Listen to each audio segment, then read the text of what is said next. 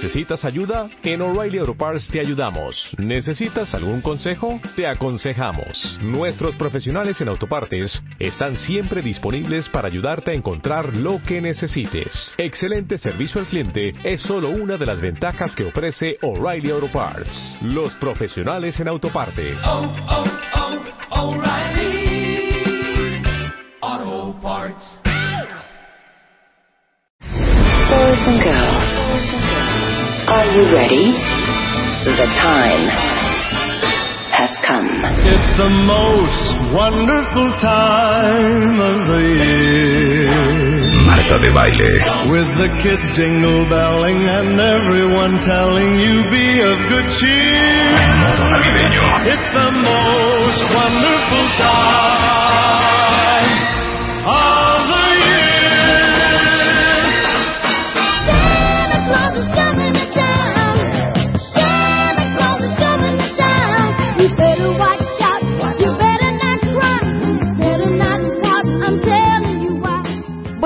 Días, cuentavientes. ¿Cómo amanecieron hoy? Tenemos un programa muy bonito para ustedes. No cunde el pánico. No nos largamos a la vacación y los abandonamos. Hoy tenemos lo mejor de... Marta de baile en W. Exacto, me gusta.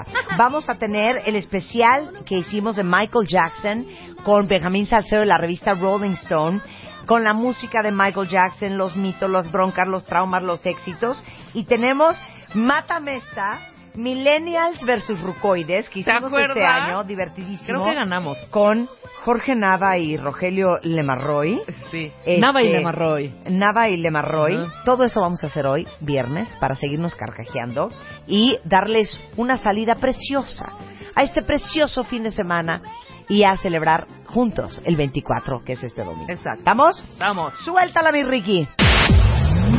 Lo mejor del año con Marta de baile. En W. W Radio. Deadline musical. Michael Jackson. Miren, la van a pasar sensacional, porque yo creo que es probable que no haya absolutamente nadie entre ustedes cuentavientes que no admire, respete, celebre y goce de Michael Jackson. ¿Cómo no? Por supuesto. es Bienvenido. Benjamín Salcedo, quien nos acompaña. Co-conductor esta mañana, es director de la revista Rolling Stone en México. Una de las una de las personas que más sabe de música en este país. Nos acompaña el día de hoy Rebeca Mangas, una mujer que a Una pesar de estar en conocedora la de menopausia, es una conocedora de Michael. Casi. de Michael, De ¿no? Michael. M-A-I-K-O-L. Michael. Michael. Michael. Michael. Es Michael Jackson. Es que tú lo Oigan, escribes mal. teníamos que dejar un programa solamente para Michael. Sin duda, estás hablando del rey, de tal vez el artista más importante solista que ha existido eh, sobre la faz de la tierra. Y aunque suene un poco pretencioso lo que les estoy diciendo, se les ha comparado, por ejemplo, con Elvis Presley. Pero Elvis Presley fue un iniciador, fue un ícono del rock en los años 50. Era un blanco que entraba a un terreno que estaba dominado por afroamericanos, pero no era ni compositor ni ninguna otra cosa. Él era un gran intérprete. Los Beatles, no hay duda, ¿no? Pero es una banda, son cuatro. Y después de ellos, Michael Jackson. No creo que nadie hubiera logrado lo que hizo él. eh, uno de los discos más vendidos de toda la historia. De Difícilmente alguien va a vender más discos que Thriller. Nadie creo que lo pueda suceder, aunque el mundo se duplique. Es casi imposible. Mucho más ahora que se vende por streaming, ¿no? Yo no creía su muerte. Yo decía, no, es, lloré. Porque acababa de ver, ¿se acuerdan del último video que hizo de... Es un como un pequeño corto This con todo con su último ajá, con el con el concierto. Qué impresión, o sea, todavía ¿Cuántos Es- años tenía? ¿51? Tenía 50, exactamente, 50. muere de 50 años y, y estaba haciendo los ensayos de lo que sería una gira de 50 fechas que iba a ser en el Reino Unido y en Europa. Ajá, sí delgadón, pero Sí. súper prendido. No, y bailando perfectamente bien. Estaba súper deprimido. ¿Tú lo viste? Yo lo ¿Viste? vi, O sea, claro. súper prendido y no, espérate, aparte el oído, no, No, podía estaba creer cañón, o sea. cómo paraba la música así, le decía al pianista, espérate, no, es para abajo, medio tono para abajo. Yo, ¿cómo se dio cuenta? Sí, ¿no? Está y, igual, y aparte dando la misma. vueltas y brincando y todo el mundo Exacto. cantando y demás. No, Hoy bueno, tendría 58 años Michael Jackson. 58. Es que también es algo bien curioso con los grandes íconos. Ujú. O sea, ¿ustedes se hubieran imaginado a Michael Jackson de 68 años? Hay cierta gente que uno no se hubiera imaginado. Sí, claro. Ya Sí, no, en la claro. tercera edad. Claro, no, no, no Es que funciona, con ¿no? tanta intervención quirúrgica igual y a Dorian Gray, hijo. ¿Sabes? No, pues ya qué se podía hacer, imagínate, ya cuando llegara a los 68. Pues hoy vamos a hacer un homenaje a Michael Jackson. Eh, les vamos a contar un poco quién era, de dónde viene. Gary, Indiana, 1958. Exactamente, de Gary Indiana, de, un- de una familia que yo creo que no tenía ningún otro entretenimiento más que tener hijos, porque tuvo nueve, la señora Jackson. Eh, nueve con la misma, sí es difícil, ¿no? O sea, Rebby, Jackie, Tito, Jermaine, Latoya, Marion, Brandon, que se murió al nacer, Ajá. por si eso no lo Ah, sabían. no, ya son diez. Michael, Randy y Janet. Y Janet es la Janet más es la bebé. Es la Janet más es la chiquita. chiquita. Paréntesis, Sí. que Janet Jackson estuvo casado con, eh, estuvo casada eh, con un eh, árabe musulmán eh, y se acaba de divorciar hace poco y Ajá. acaba de tener a sus, pues ya casi 50 años, eh, a dos gemelos. Órale. A dos gemelos, a una niña y un niño. A los sí. casi 50, eso A es los valor, casi caray. 50, claro. No, wow. Eso es valor. Bueno, esa familia se ve que se reproduce sin ningún problema, no tiene ningún- Claro. ningún Ahora, problema. ¿cómo nace The Jackson Five? Bueno, todo este eh, asunto nace porque el papá, el papá, el señor Joe Jackson, Ajá. este, era un fanático de la música y él tenía eh, pues, la inquietud musical, él tocaba, tenía un grupillo, hacía covers, este, en, en su natal lugar. Y de repente pues se dio cuenta de que tenía muchos hijos y que tenía que sacar algún provecho de ellos. ¿no? pues sí, ¿no? Sí, si, claro. ya, si ya tengo nueve, pues ¿qué hago con ellos, no? Entonces les empieza a enseñar música a cada uno de sus, de sus hijos. A uno le enseña a tocar el bajo, al otro la guitarra, etcétera. Les empieza a enseñar pasos de baile. Eh, en esa época eh, hacían covers, hacían canciones así de rhythm and blues y demás.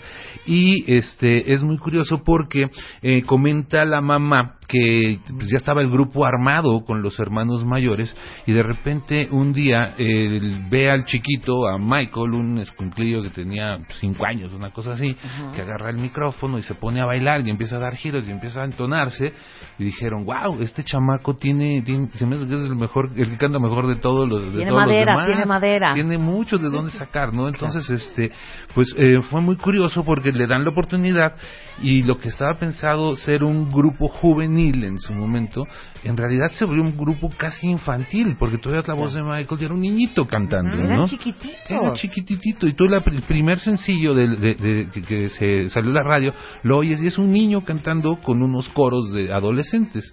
Es bien interesante esto. Ahora, los Jackson Five eran básicamente Tito, Jackie, Jermaine y Marlon. Ahora, hay algo bien interesante en la autobiografía de Michael Jackson en Moonwalk. Ajá. Déjenme decirles que Michael dice, literal, y lo voy a leer textual, lo que él decía sobre su papá y cómo el papá los formó artísticamente y los preparó para eh, presentarse en público.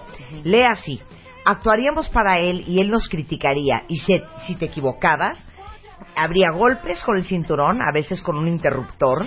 Durante los ensayos no solo teníamos que lidiar con la presión artística, sino que estábamos nerviosos y aterrados por lo que nos podía hacer si fallábamos. O sea, básicamente acababas quebrado. Después de que se muere Michael Jackson, hay una entrevista muy famosa que le hizo Pierce Morgan, que en ese momento estaba en CNN, eh, a Joe Jackson, el papá de Michael, en donde dice, sinceramente yo me siento satisfecho de haber sido súper duro con ellos, ve el gran resultado que he cosechado, tengo unos hijos, eso de que les daba palizas es mentira, a veces los tenía que castigar y en ocasiones los golpeaba con el cinturón, era una forma de concientizarlos que habían hecho mal y asegurarme que lo recordaran. Fui duro porque era muy necesario. Pero yo creo que la figura del Anda. papá de Michael en la vida de Michael, que era una persona particularmente muy sensible. Michael ¿no? sí, muchísimo. Yo creo que fue devastadora para él. Totalmente, yo creo que eh, yo creo que para cualquier niño un padre que te obliga a hacer las cosas a golpes, bueno, pues no puede ser una buena influencia, ¿no? Eh, ustedes que son madres como tú, Marta, Sí, de sí. saberlo mucho mejor. Eh, creo que sí fue un error de parte del padre. Él dice que el gran resultado que logró, yo eh, diría que pues pudo haber logrado mucho mejores resultados, porque justo cuando se pelea Michael con el padre es cuando empieza a florecer y a crecer y a ser la- lo, grande de, él, ¿no? Sí hizo bien, el grupo sí hizo bien a los Jackson 5, pero nada más como grupo infantil, todo lo demás carrera. El resto de los Jackson están perdidos. No existe ninguno, ¿no? En su momento, yo no, sé si recuerdes, se hablaba de Jermaine y ya se va a sacar un disco solo Jermaine sí, y no sé sí. qué.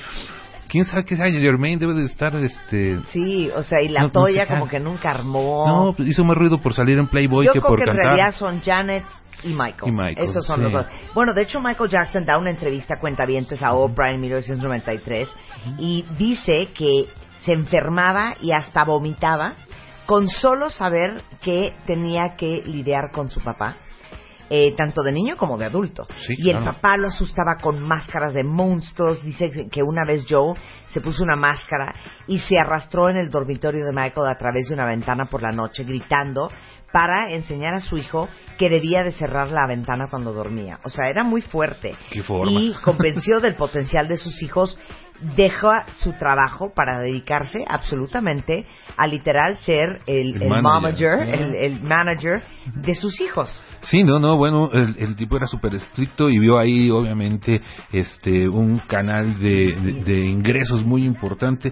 El grupo eh, tocaba en fiestas locales y después tuvo la oportunidad de firmar para Motown. Eh, Motown, como ustedes recordarán, era una compañía disquera que formó, formó Gordy en. Detroit y que fue la primera compañía que firmó afroamericanos. Eh, tenía puros artistas afroamericanos, los Temptations, tenía Diana Ross, tenía varios de ellos. Y es precisamente Smokey Robinson, a Gloria Gaynor, a gente así. Gladys Knight and the Pips. Todos. Ah, sí, es cierto, es Gladys Knight, no Gloria Gaynor. Gladys Sí, Knight, sí. hago la corrección. Y precisamente eh, Diana Ross es la que presenta al grupo eh, el primer disco de los Jackson 5 como oficial. eh, se llama Diana Ross Presents the Jackson 5. ¿no? Es, era como el aval que le estaba dando una artista ya consagrada en esta ocasión. Y en 1969, cuentavientes, y con esto damos inicio a este especial de Michael Jackson. Este fue el primer sencillo.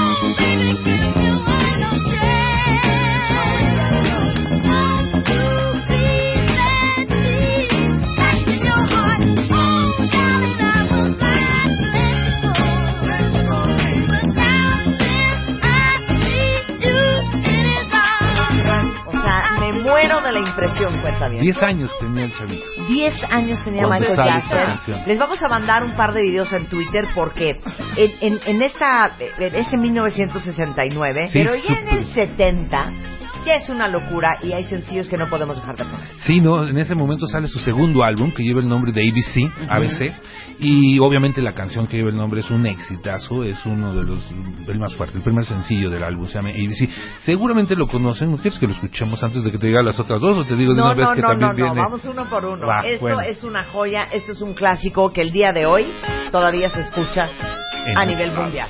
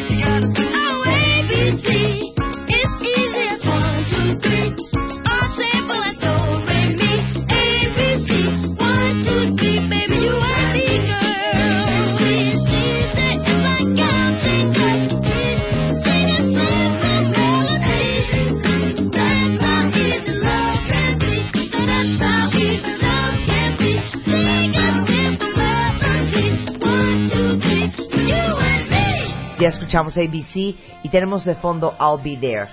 Triste, ¿no? Triste, claro. Sí, bastante triste. La infancia de este muchacho no es precisamente lo, lo, lo que cualquiera podría desear. Em, te comento, por ejemplo, Susan de Paz, que trabajó con Michael en Motown, le contó a Oprah, Oprah Winfrey, obviamente, eh, el alto precio que Michael llegó a pagar por su éxito infantil. Em, comenta, por ejemplo, que Michael no podía salir solo. No podía salir sin su guardaespaldas o no podía salir sin limusinas. Nunca pudo ir al parque ni pudo ir al cine. No podía jugar con otros niños. Perdió su niñez, pues, estamos escuchando las canciones desde antes de los 10 años. A los 10 años ya estaba cantando y ya estaba grabando I Want You Back, ¿no? No tenía amigos, obviamente. Y mientras los Jackson 5 colocaban éxitos tras éxitos, eh, pues Michael se la pasaba triste, ¿no? No podía jugar, era un niño bastante deprimido y, y Michael no tenía otra cosa más que trabajar y trabajar y trabajar. Eh, creo que esto es una marca totalmente para lo que posteriormente iremos platicando en el transcurso de este especial de las características y la personalidad de Michael. Em, hay muchas cosas que se le acusan y creo que injustamente, ¿no? Ahora, en 1972 empieza un poco el declive del concepto de los Jackson 5 y surge los Jackson, o sea, sin abandonar los Jackson 5, Michael inicia su carrera, digamos que solo, Ajá. y debuta con este álbum que se llama Got to Be There, de donde sale una canción que a Rebeca le sale bien, bien bonita. Ay, ¿qué tal? Cántala tú, Rebeca. And you're always running down on dead. Ah, Así cantaba además. Claro. ¿Cuántos años tenía Michael Jackson aquí? Tenía 72, 12, 14 años. 14 años. 14 años. Sí. la, pan- la canción Ben, que Ajá. fue el tema de la película del mismo nombre, que se convirtió en el primer número uno de Michael Jackson como solo. Aparte es muy chistoso porque pareciera que es una gran canción sobre una amistad y la amistad Es es, en una- realidad con una rata. No, La la, rata asesina, Es- además. e- Es una película maravillosa. se trata de una invasión de ratas en Los Ángeles. Ajá. Y hay una rata líder, que la rata líder se llama Ben. Sin embargo, la película, no sé si ustedes la, la recordarán. Yo la tuve que ir a ver porque dije, esa es mía, porque tiene mi nombre, tengo que irla a ver. Este, en- en- hay una relación bien curiosa entre un niño totalmente desadaptado, que bien podría ser Michael en la vida real, y una rata que era la líder de las manos. Entonces te- hasta te enternece la maldita rata, te, llegas a, te llega a caer bien. Y, y la canción de fondo, bueno, pues hace así como un romance niño o mascota muy curioso, cuando la rata era verdaderamente un niño. Vamos a ¿no? oírla, ¿no?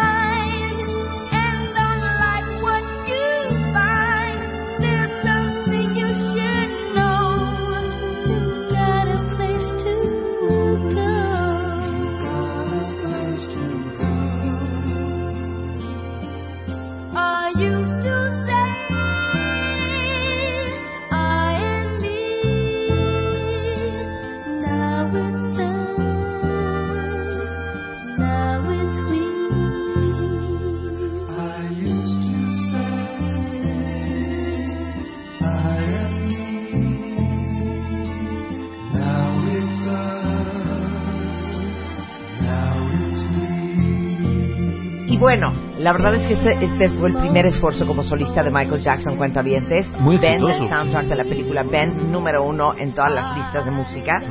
Y por otro lado se estaba cosiendo, pues que ya no estaba funcionando la relación con su disquera, que era Motown. Sí, estaba pasando eh, un poco de moda la, la situación y el estilo musical que se estaba manejando en ese lugar. Eh, Michael también ya tenía otras inquietudes. Obviamente el grabar solista le empezó a abrir los ojos de cosas que podía hacer a futuro. Y el papá quiso renegociar, vio que obviamente cuando empezaron, pues una cosa es negociar cuando vas a empezar a lanzar a tu banda y otra cuando ya eres todo un éxito como eran los Jackson 5 y Michael en solitario. Y nego- renegocia el contrato, no logra una buen, un buen acuerdo con Motown y decide irse a Epic Records. Claro. En Epic Records, eh, obviamente no se fue así de fácil, ¿no? Dijo Motown, si te vas, pero no te llamas los Jackson 5, ese nombre es nuestro. Entonces le recortaron el 5 y fue muy fácil, se quedaron como los Jacksons. Lo mejor del año con Marta de Baile. En W. W Radio. Hacemos una pausa y regresamos después del corte rapidísimo con lo mejor de Marta de Baile. W.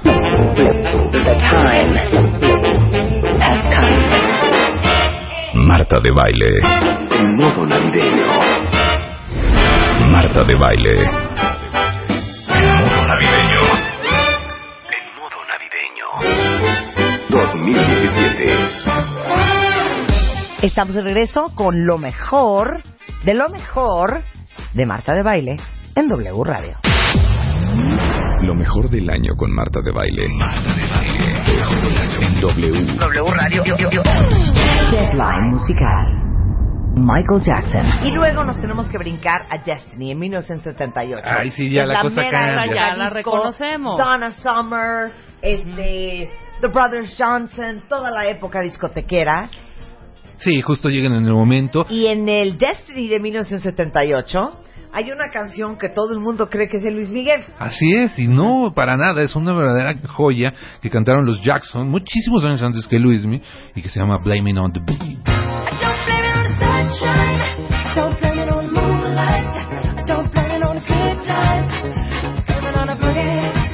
Don't blame it on the sunshine. Don't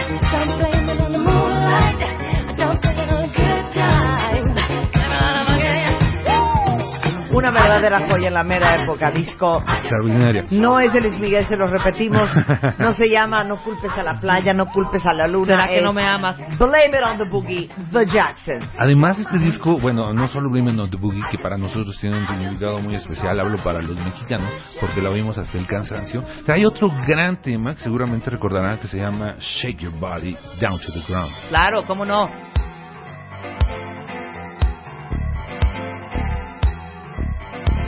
Just a spark that lit the fire inside.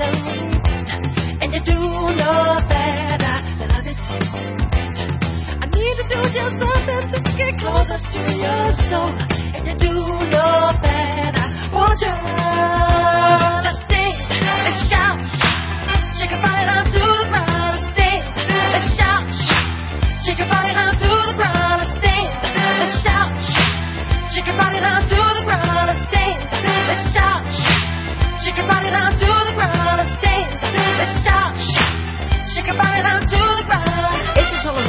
sencillos de Destiny.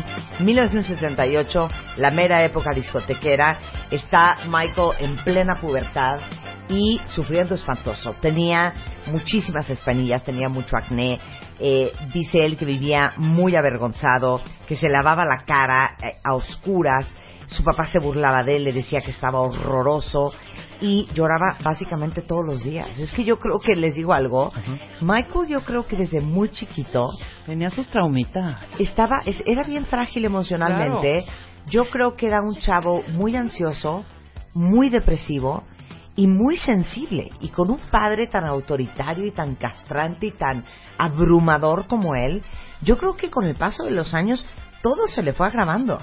Sin duda, yo creo que eh, una de las fu- pas- eh, partes fundamentales de sus problemas es eso, ¿no? Y, y ponte a pensar el peso que cargaba un chavito de 10 años al ser el líder, cantante y figura principal de una banda dirigida por el padre y por los cinco hermanos, por los Claro. cuatro hermanos mayores, de haber sido una verdadera pesadilla. Claro, y, y- y este es un, un momento bien, bien, bien decisivo, porque Michael, que en este momento tiene 22 años por ahí, Vein- 20 años. 20 años, Sí. decide, literal, despedir a su papá como manager y contrata a alguien que le va a cambiar la vida para el resto de sus días, un gran, gran músico de jazz, director de banda, compositor, arreglista, que había trabajado con Clifford Brown, Sinatra, Leslie Gore, Count Basie, Aretha Franklin, Paul Simon, Todo mundo. que es el gran Quincy Jones. Sin duda, Quincy Jones es la parte fundamental aquí. Bueno, el primer paso, yo creo que lo más importante de todo fue deshacerse de su padre.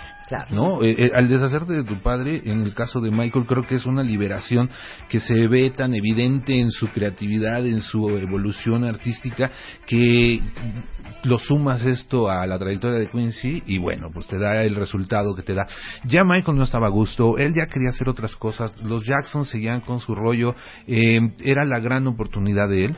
Eh, al romper con el padre eh, y iniciar una carrera solista, creo que es el Jackson, Michael Jackson que ya todos vamos a conocer a partir de este punto, ¿no? Todo lo anterior fue como un precedente y a partir de este es el Jackson que nosotros conocemos, Claro. ese Jackson de pelo chinito, moreno, bailarín, pasos extra- eh, extraordinarios, la figura, ¿no? Claro. Y, y- y les digo una cosa, eh, esta parte de la historia de Michael Jackson a mí me trauma porque yo creo que es un claro ejemplo de que si uno quiere tener lo que pocos tienen, tienen que estar dispuestos a hacer lo que pocos harían. Y yo creo que muy poca gente, sobre todo en la circunstancia y después de la infancia que tuvo Michael Jackson y el pavor que le tenía a su papá, de ponerte los pantalones y decidir tomar una decisión tan fuerte como despedir a tu papá y al papá al que le tienes pavor. Y esta fue la mejor decisión que pudo haber toca- eh, tomado Michael Jackson, porque como dices tú, ese fue el despegue de su carrera. Porque esto es 1979 y es cuando nace Off the Wall, que es el primer álbum ya serio como solista de Michael y enteramente producido por Quincy Jones, que de hecho le valió su primer premio Grammy y también fue un golpe masivo porque vendió más de 5 millones de copias en los Estados Unidos.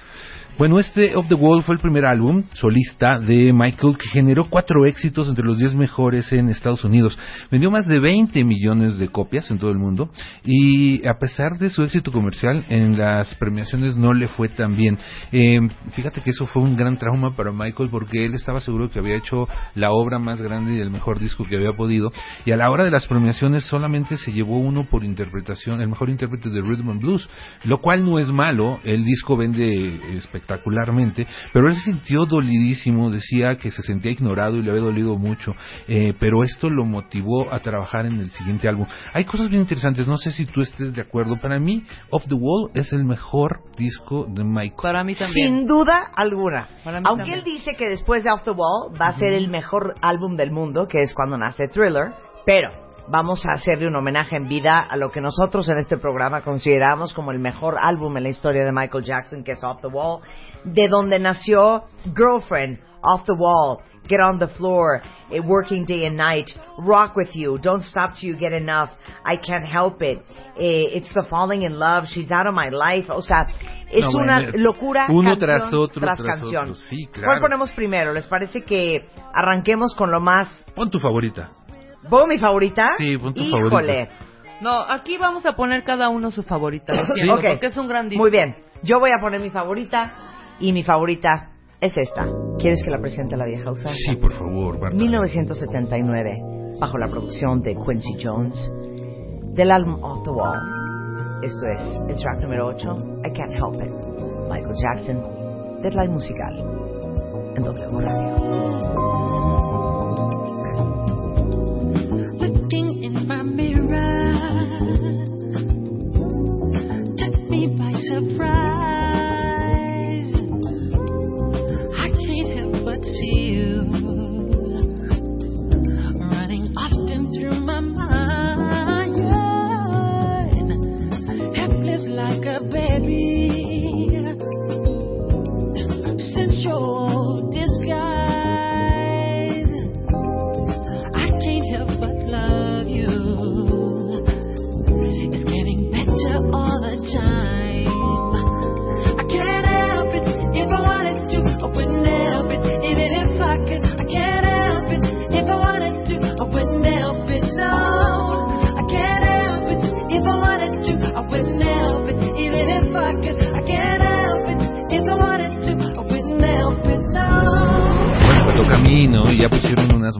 Le voy a subir un poco el pitch a este programa y le vamos a poner una que para mí es un gran tema de este álbum. Se llama Rock With You. Uf.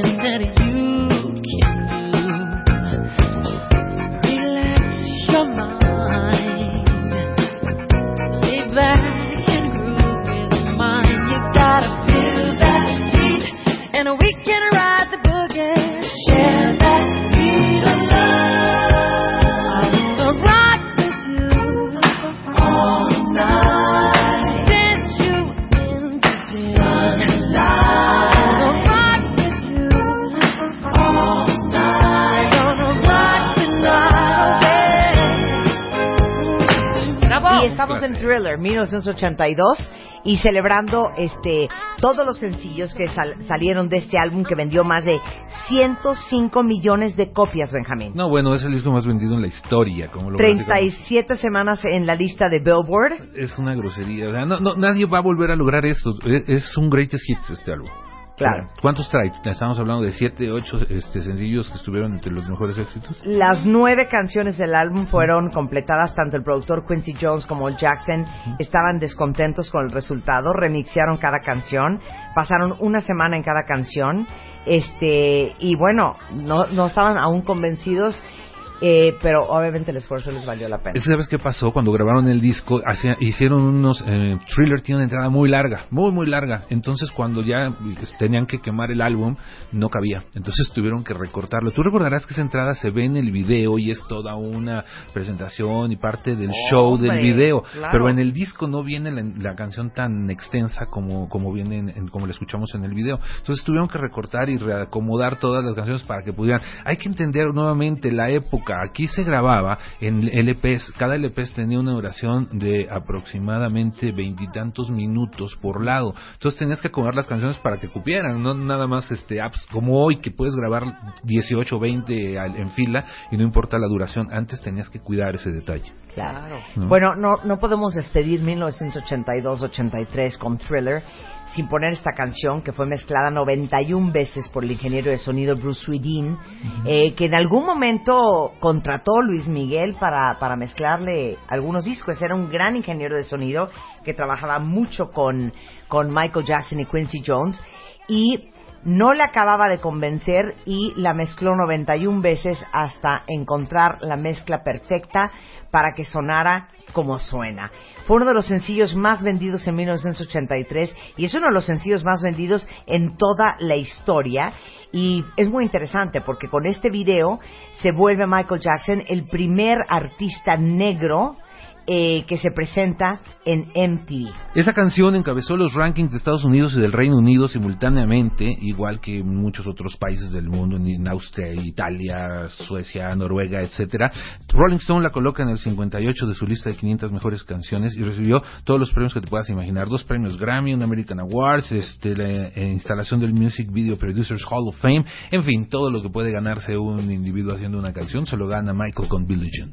Y esa es la razón por la cual probablemente Thriller es el álbum más vendido en la historia eh, por esta canción. Es Billie Jean.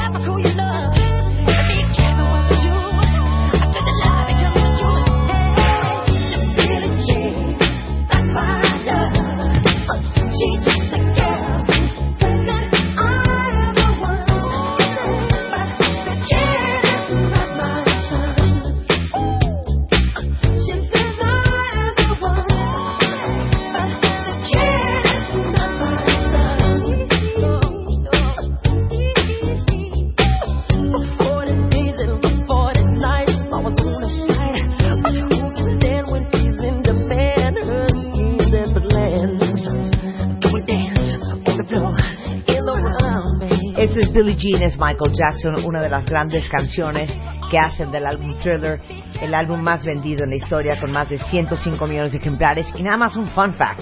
Eh, con este álbum Thriller, Michael Jackson logra la mejor negociación eh, de regalías y la más alta en la industria de la música. Imagínense ustedes cómo amasa la fortuna que tiene Michael Jackson, que nada más con Thriller recibe dos dólares por cada álbum vendido. Y si vende 105 millones, simplemente ahí estás hablando de 210 millones de dólares por el puro álbum vendido. Él aparte cobra regalías porque es compositor de muchas de las canciones, Claro. más las actuaciones, los conciertos, Sí, todo lo sí, demás. sí. Se imaginarán con qué sacó para comprar Neverland, ¿no? No, imagínense ustedes y- y- con, con qué se quedó este eh, sus hijos. Sí, la familia se, sí está bastante bien protegida por Bastante el momento. Fíjate que hablando de Billie Jean y creo que ya pasando a un siguiente, una siguiente etapa, todos recordarán en 1983 ese famoso paso, el Moonwalk, que llamó muchísimo la atención porque nadie lo había visto en vivo ante tantas millones de personas. Pero aquí en México se encontró en algunos anales, en películas antiguas, a resortes haciendo ese paso. Este, es muy curioso, cuando tú revisas las biografías de, de Michael, nunca se dice que él inventa el paso, ¿eh? Eh, se cuida el detalle. Eso está muy bien hecho, porque si no, ahorita el señor Resort sería multimillonario y sus hijos también por los derechos de Moonwalk. Este paso lo hace él por primera vez en una presentación que fueron los 25 años de Motown. Se llamaba Yesterday, Today and Forever, un especial de televisión para la NBC. Eh, este espectáculo se transmitió en mayo de 1983 con una audiencia estimada de 47 millones de personas. Y bueno, fue recordado principalmente por la actuación esta de la canción de Billie Jean que les mencionaba y que le valió una, la primera nominación al Emmy. Y Eh, Michael siempre dijo que ese paso del moonwalk lo había copiado a los pasos que, ello- que él veía de los niños negros en los suburbios, donde para él había grandes talentos, y fue la primera vez que lo vieron con la chamarra negra de lentejuelas, el guante de golf decorado con diamantes, este, y, y- y este baile insignia, el moonwalk. Eso fue ese día. Es más, ahorita les mando por Twitter la liga del video de YouTube, donde van a ver este especial de los 25 años de Motown y Michael Jackson Esa en actuación. 1983. Ahora, empiezan, ¿no empiezan aquí ya los cambios físicos? Sí, claro. Ya, Eh, ya empieza ya- la ca- ya cara máscara, cara máscara. Totalmente. Tú ves la portada de Thriller y todavía era el Michael moreno, de nariz ancha, de pelo chino. Y de repente cuando aparece el siguiente álbum vemos a un Michael muy descolorido. Este ya no es este ni remotamente ese En esta portada, en la ese negro en la portada de, de- de- ves la de Thriller y ves Bad y parecen casi dos Porque personas ve la de Off the Wall, la de Off the Wall. Y- la Es carita Michael, Black es Michael, Michael. pero Black Michael lindo, Gran- cute. Claro. Sí, nomás lo alargaron, ¿no? Sí. Creció y se estiró un Sí. poco.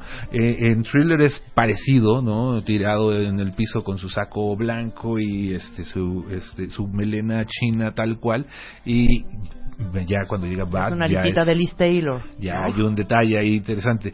Obviamente se empezó a hacer un escándalo del, del cambio de la cara de Michael Jackson, eh, porque el tono de piel se veía más blanco, la nariz más delgada, más, más recta. Y de hecho en su autobiografía, no sé si alguien de ustedes la ha leído, que se llama Moonwalk, Michael Jackson dijo que gran parte de esta renovación y de los cambios que la gente veía en él era porque había cambiado su dieta. O sea, también que no nos quiero timar. este, pero sí admitió que sí se había compuesto la nariz y que sí se había compuesto la, la como el mentón, la barbilla, pero dijo que jamás se había hecho absolutamente nada en la piel. De hecho, hay una entrevista que le hace Oprah a Michael y Michael le dice literal, y lo voy a, citar tal cual, dice, no conozco un blanqueador de piel, nunca he visto uno y de hecho dudo que eso exista. La historia de mi color de piel es la historia más estúpida que he escuchado. Lo que tengo es un problema médico que destruye la pigmentación de la piel, es un problema de familia. Eh, unificamos el color de la piel con maquillaje y eso es todo. Y no voy a ahondar en esta historia médica porque eso es absolutamente privado. De hecho, eh, si hay un reporte de la autopsia de Michael Jackson en donde sí eh, certifican que Michael Jackson tenía vitiligo pero también tenía tatuadas las cejas, pero los labios de rosa, pero la parte del cuero cabelludo. Este, Michael Jackson le dice en, ese, en esa entrevista a Oprah que él solo se había hecho dos cirugías, eh, de las cuales de hecho habla en Moonwalk, y dice, yo soy súper perfeccionista, aún no me gusto del todo eh, cuando me veo en el espejo, y por eso este hace ese tipo de cosas. De hecho, en el 79 él se rompe la nariz durante una rutina de baile y esa fue la primera rinoplastía que se hizo, que a lo mejor no, no se la notan, pero Claro. sí se tocó la nariz y ya después se la empieza a afinar. Pero sí hay certificación de que tenía vitiligo.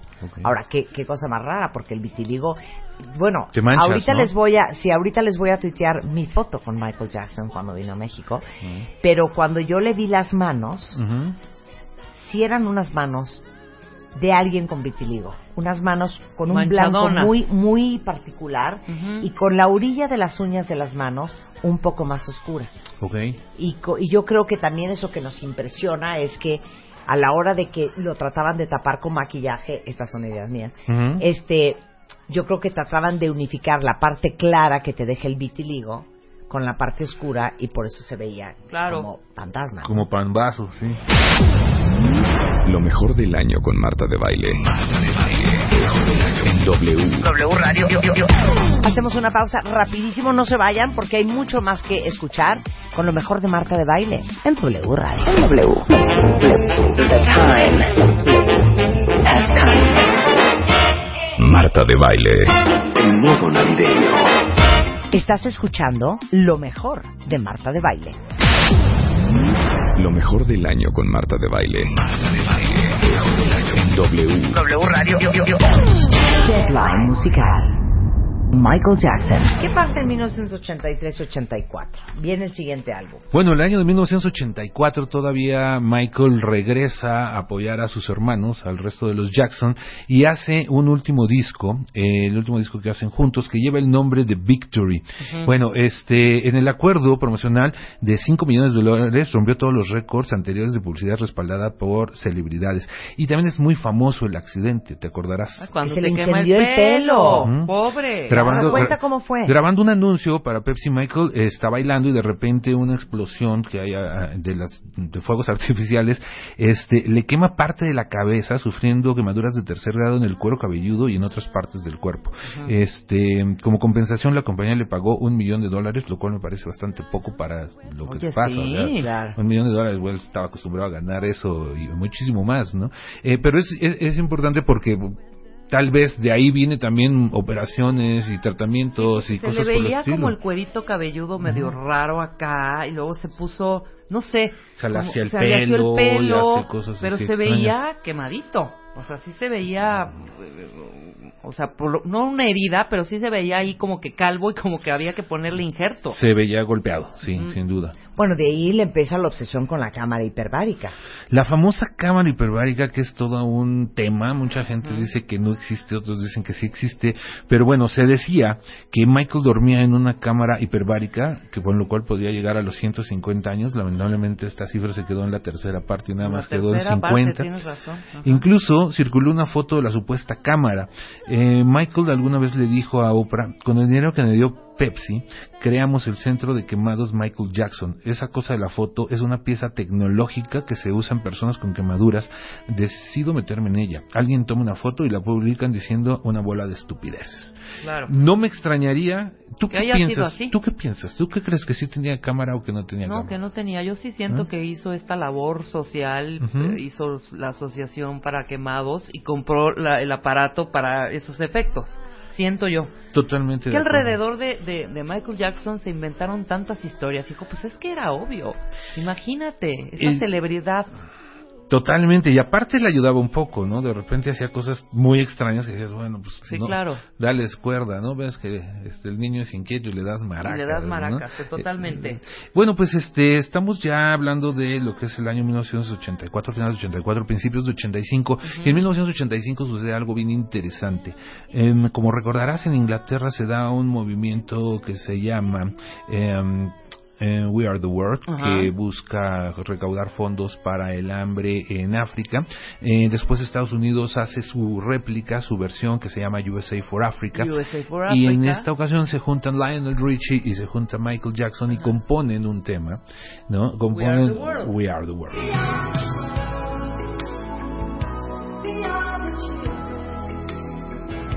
There's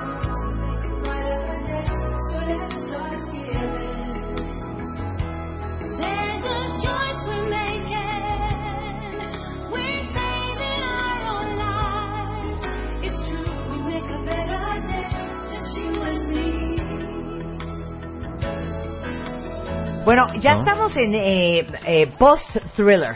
Todo el mundo expectante a ver qué va a lanzar Michael Jackson después del éxito de Thriller, considerado como uno de los mejores álbumes en la historia de la música. Y esto es 1987 y nace Bad. Un disco dificilísimo. Imagínate, después de lo que ac- acabas de comentar, este Rebeca, ¿cuántas canciones puedes sacar de Off the Wall? La mayoría. ¿Cuántos puedes sacar de thriller? La mayoría. ¿Qué tienes que hacer para superar eso? Es casi imposible superar eso, ¿no? Es, eh, necesitarían ser las 10 canciones del disco éxitos como para superar thriller. Obviamente, aunque es un disco extraordinario, Bad, no sé su opinión, a mí me parece un gran álbum. Con todo y eso, obviamente, comparado con thriller, pues se siente diferente, ¿no? La- la- el público cree que no es tan bueno, el, el título no le ayuda, este y bueno, pues eh, eh, a pesar de que es un gran álbum, no tiene el, el reconocimiento, el éxito y la, tra- la trascendencia que tiene Thriller. Sin embargo, tiene canciones extraordinarias. ¿Cuál es tu favorita de, de Bad? Híjole, eh, yo creo que Smooth Criminal, ¿eh? ¿Smooth Criminal? Sí, Yo creo que Smooth Venga. Criminal. ¿La soltamos? Venga. suéltala.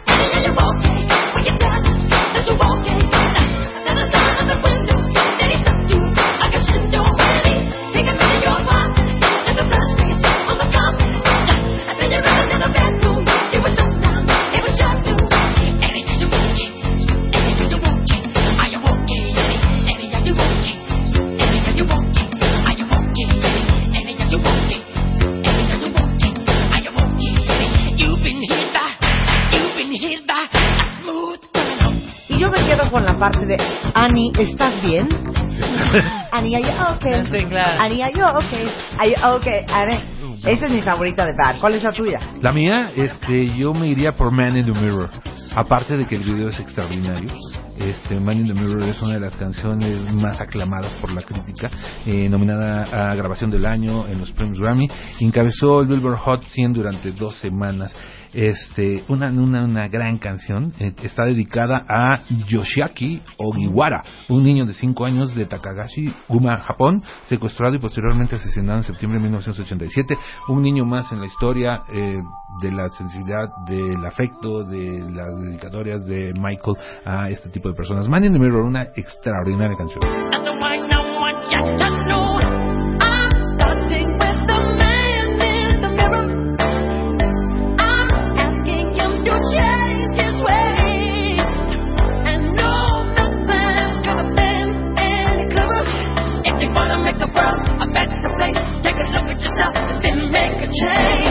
Fíjate que a mí, curiosamente, Man in the Mirror ¿No te ¿Te encanta? para abajo? me, me aburre. ¿De me veras? aburre terriblemente. ¿Cómo crees? Pero es muy bonito el... eh, eh, eh, ah, The Man in the Mirror. Bueno, y vamos a cerrar Bad, que la verdad es que tuvo como cinco muy buenos sencillos. La de Leave Me Alone, la de Smooth Criminal, I Just Can't Stop Loving You, Man in the Mirror. The Way You Make Me The Feel. Way The Way You Make Me Feel, vamos a poner The Way You Make Me Feel.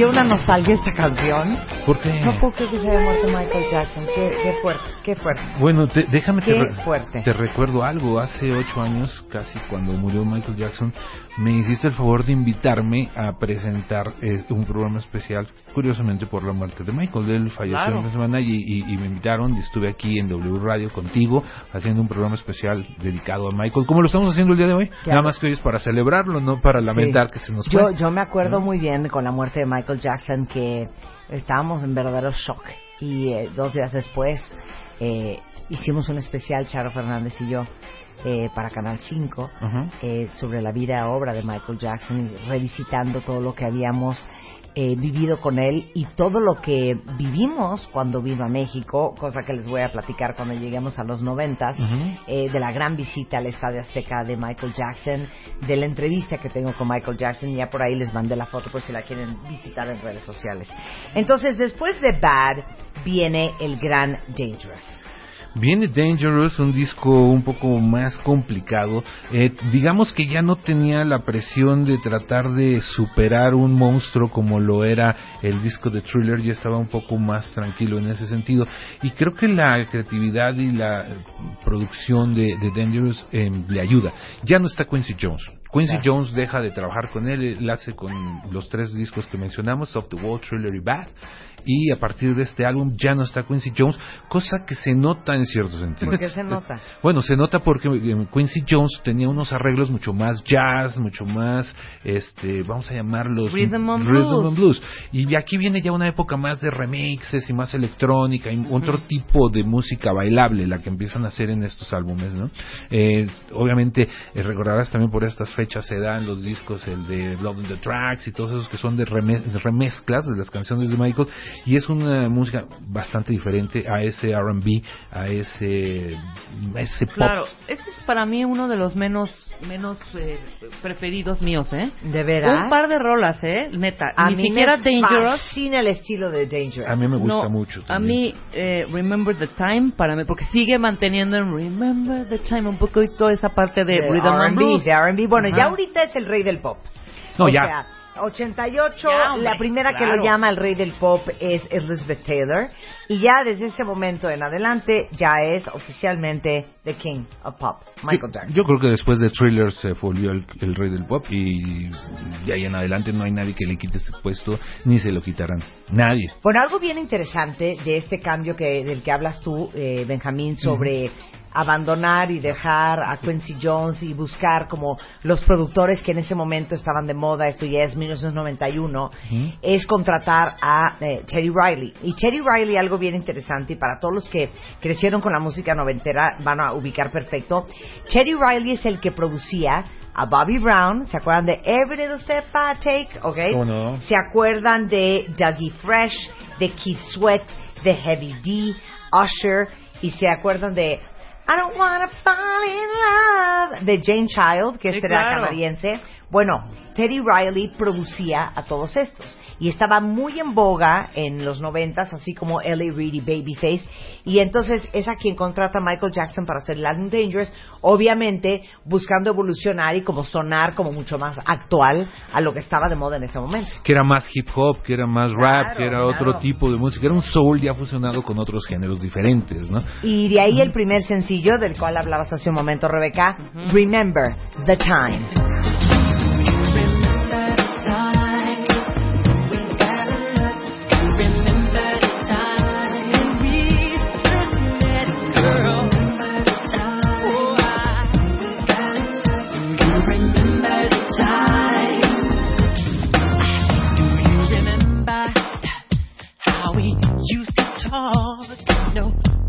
Stay on the phone at night till dawn. Do you remember all the things we said? Like I love you so I'll never let you go. Do you remember back in the spring?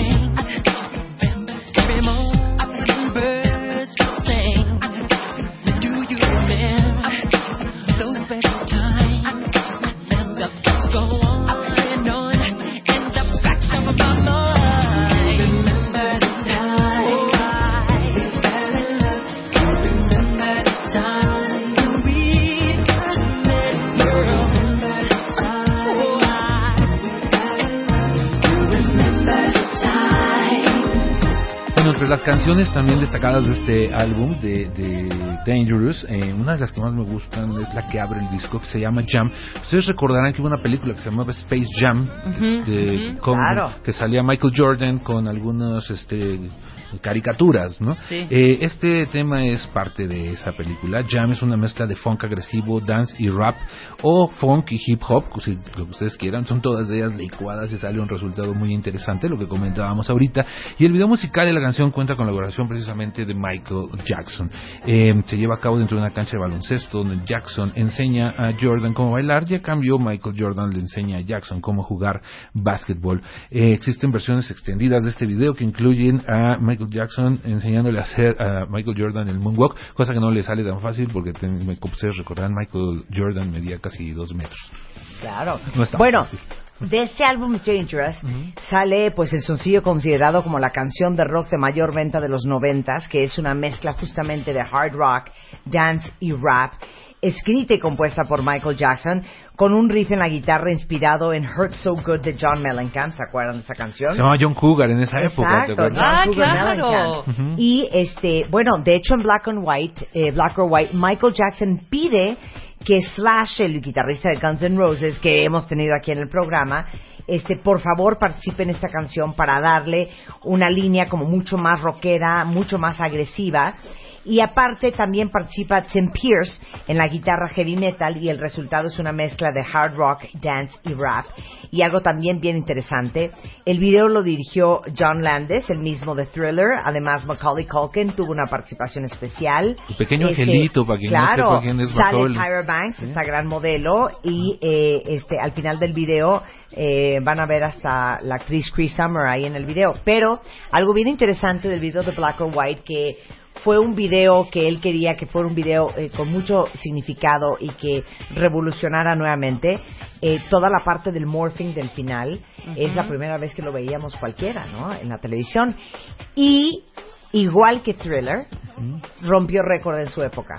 El video de Black or White costó 6.9 millones de dólares. Y el título es ideal para la controversia que ve en el momento, ¿no? ¿Cómo era Claro, Michael? si ¿Era, era black blanco o era o era white? negro. Y como Ajá. que cantar una canción que trajera ese tema, bueno, funcionaba perfectamente. Esto es el álbum Dangerous 1991. Es el gran Michael Jackson y esto es Black or White.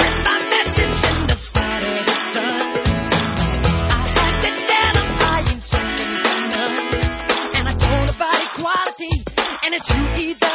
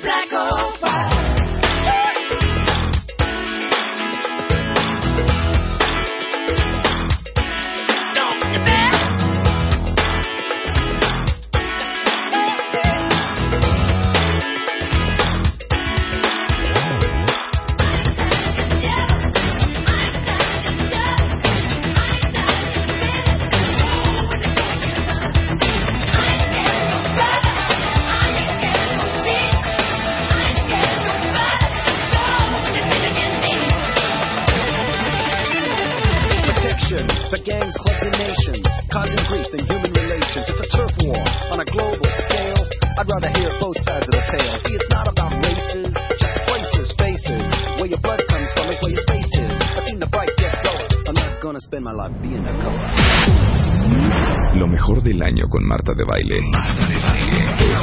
En W. W Radio. Hacemos una pausa y regresamos después del corte rapidísimo con lo mejor de Marta de Baile. Marta de Baile. El modo navideño. El modo navideño. 2017. Deadline musical. Michael Jackson. Estamos terminando en el eh, corte anterior de escuchar eh, pues lo más relevante del álbum Dangerous de 1991, donde Michael deja la producción de Quincy Jones, contrata a Teddy Riley, que era uno de los productores más hot de esa época, y de lo cual sale Remember the Time, Heal the World, Black or White y Jam. Ahora, después del gran éxito de Dangerous, eh, es el momento de hablar de Neverland, vamos a hablar de su participación en el Super Bowl y estamos llegando pues al final de la obra de Michael Jackson con Ah. dos, tres discos más, ¿no? Sí, vamos a platicar un poco de Neverland, ¿no? Neverland es una finca que él compró en- por California, muy cerca de Los Ángeles. Eh, le costó 17 millones de dólares, que no es nada realmente para la cantidad de dinero que él ganaba, por lo que hemos comentado en el programa. Tiene una superficie de más de 11 kilómetros cuadrados.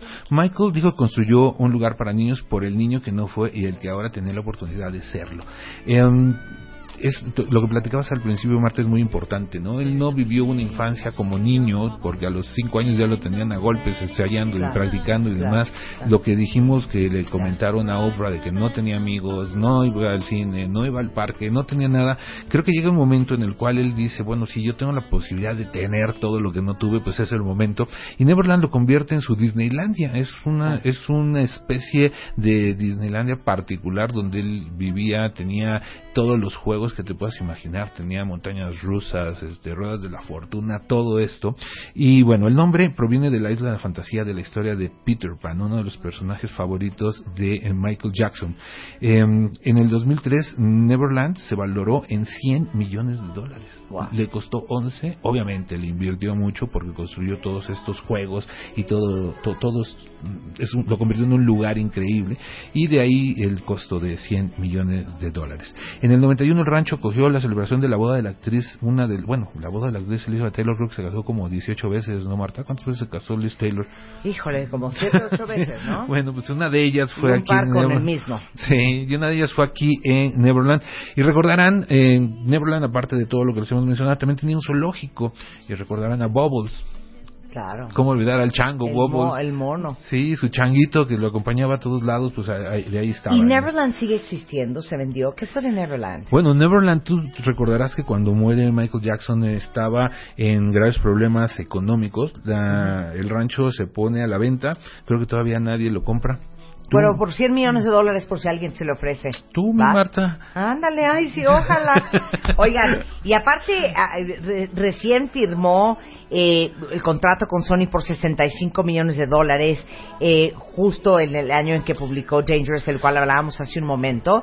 Eh, crea la fundación Heal the World para ayudar a niños desamparados.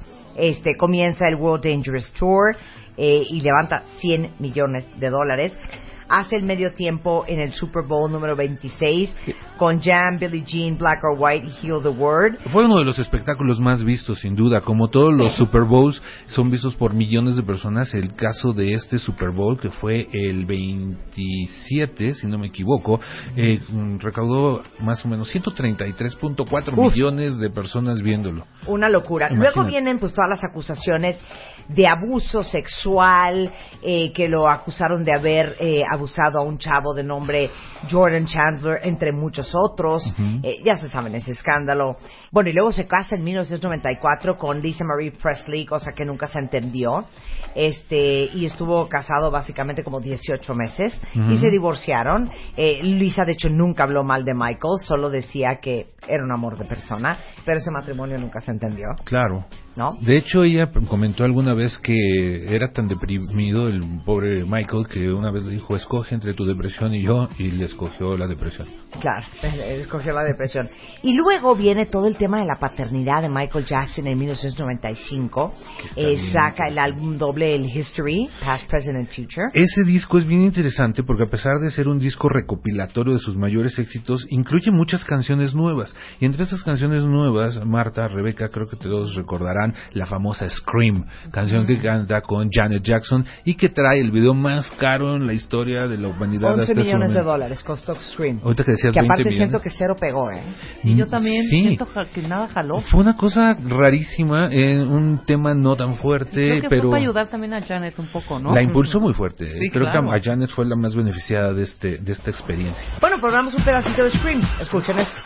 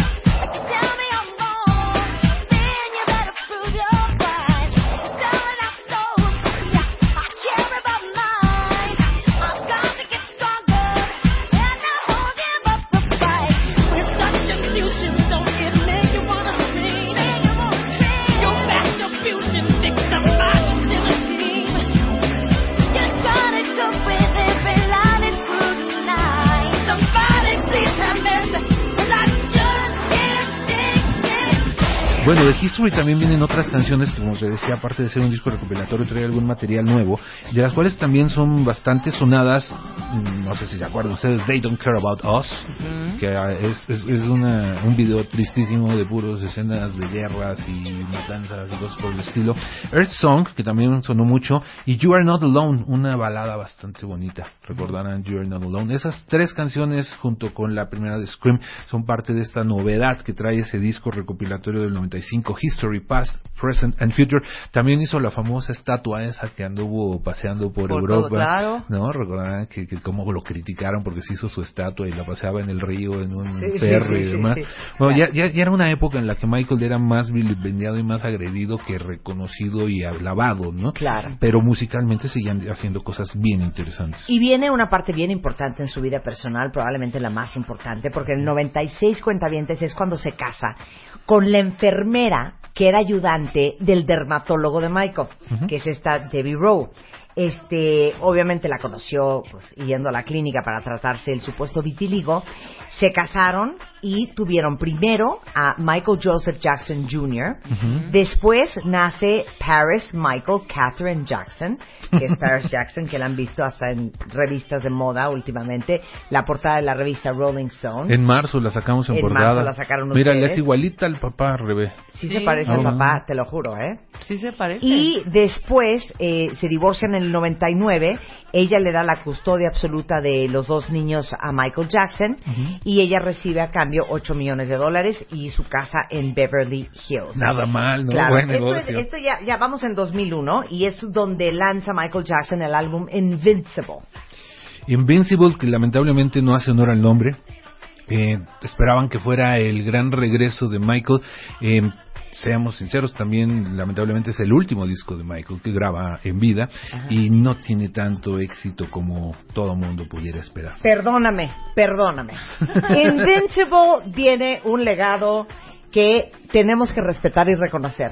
Y probablemente una de mis canciones favoritas de Michael Jackson, donde sale Chris Tucker en el video, que es una joya. Y quiero absoluto silencio para que escuchen esta joya de principio a fin. Y hoy, que es viernes de Deadline Musical con, eh, con eh, Benjamin Salcedo de Rolling Stone y este homenaje a Michael Jackson, se relajen y escuchen. You Rock My World.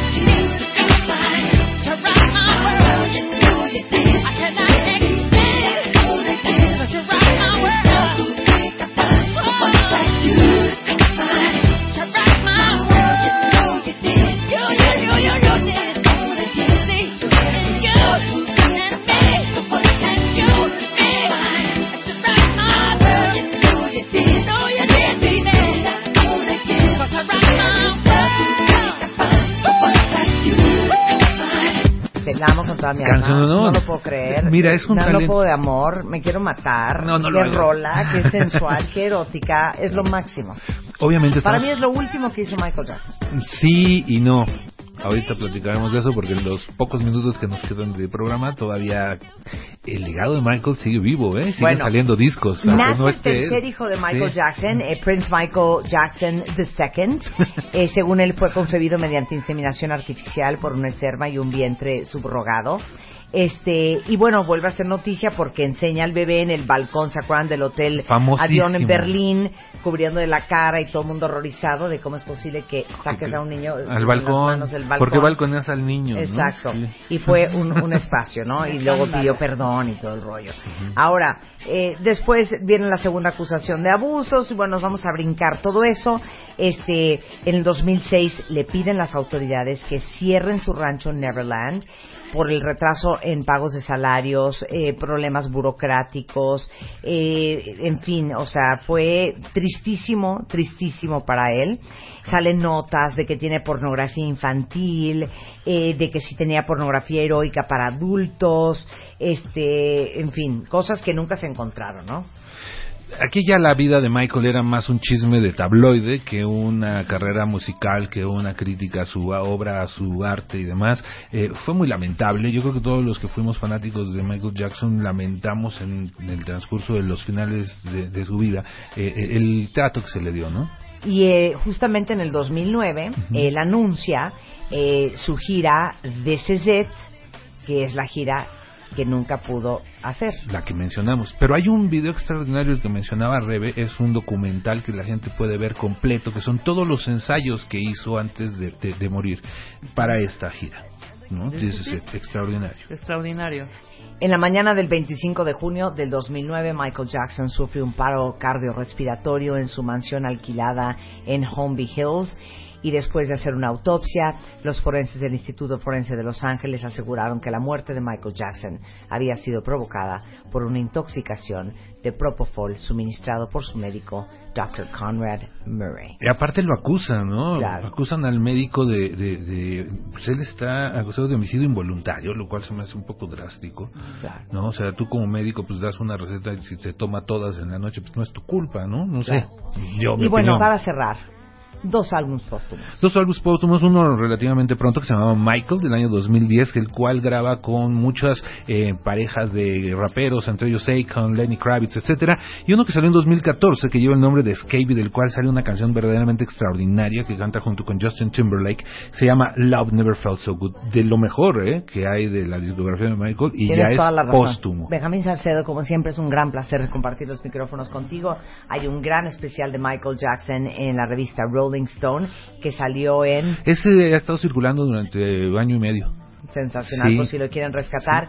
Y rescaten siempre la revista Rolling Stone todos los meses, se llaman la música, para saber qué está pasando, qué viene, qué pasó, quién es importante y quién lo fue. Gracias por invitarme a este tercer programa. Un placer estar con ustedes, Rebe, Marta. Hombre. Y bueno, nos faltan como unos 52 más para acabar con todos los que se nos han ido. Del deadline musical. Benjamín Salcedo en redes sociales es arroba. Benjamín Salcedo. Muchas gracias, Benjamín. Gracias a ti, Con Marta. esto nos vamos. Este fue el deadline musical de Michael Jackson este viernes de música en W Radio.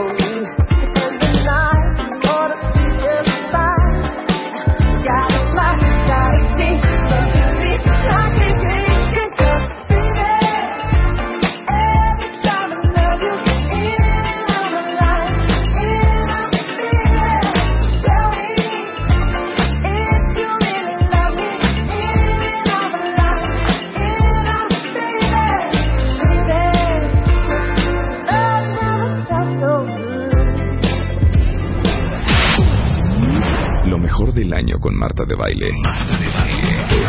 En W. W. W Radio. Marta de baile en modo navideño. Marta de Baile, en modo navideño 2017.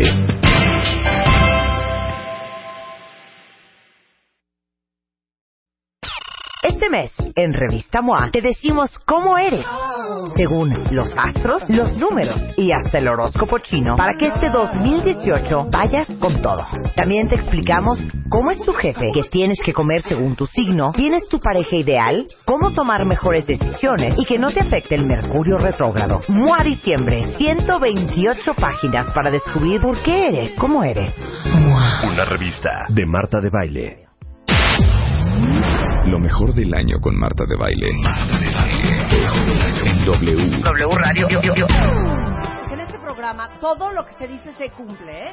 Y les prometimos en un duelo a muerte que tuvimos entre Lili y Luz, Rebeca y yo, entre rucos y millennials, que ganamos nosotras, que íbamos a hacer una cosa bien hecha oficial Sí. y con millennials que sabían de música de verdad, Disque. quote unquote subrayado en negrita. Ajá. Entonces el día de hoy traímos, traímos, ¿eh? Traímos Traemos. Traemos desde. al programa, traemos desde, traemos a dos DJs super millennials, Rogelio Lamarroy, de 27 años, que él es DJ y productor desde que tiene 6. Ha tocado entre México, Panamá, Miami, Chicago, Las Vegas, Nueva York, Italia, Ámsterdam, en festivales como el Electric Daisy Carnival, Unite of Tomorrowland, el Mayan Madness, el DJ Fest, Corona Sunset y los EMPO Awards.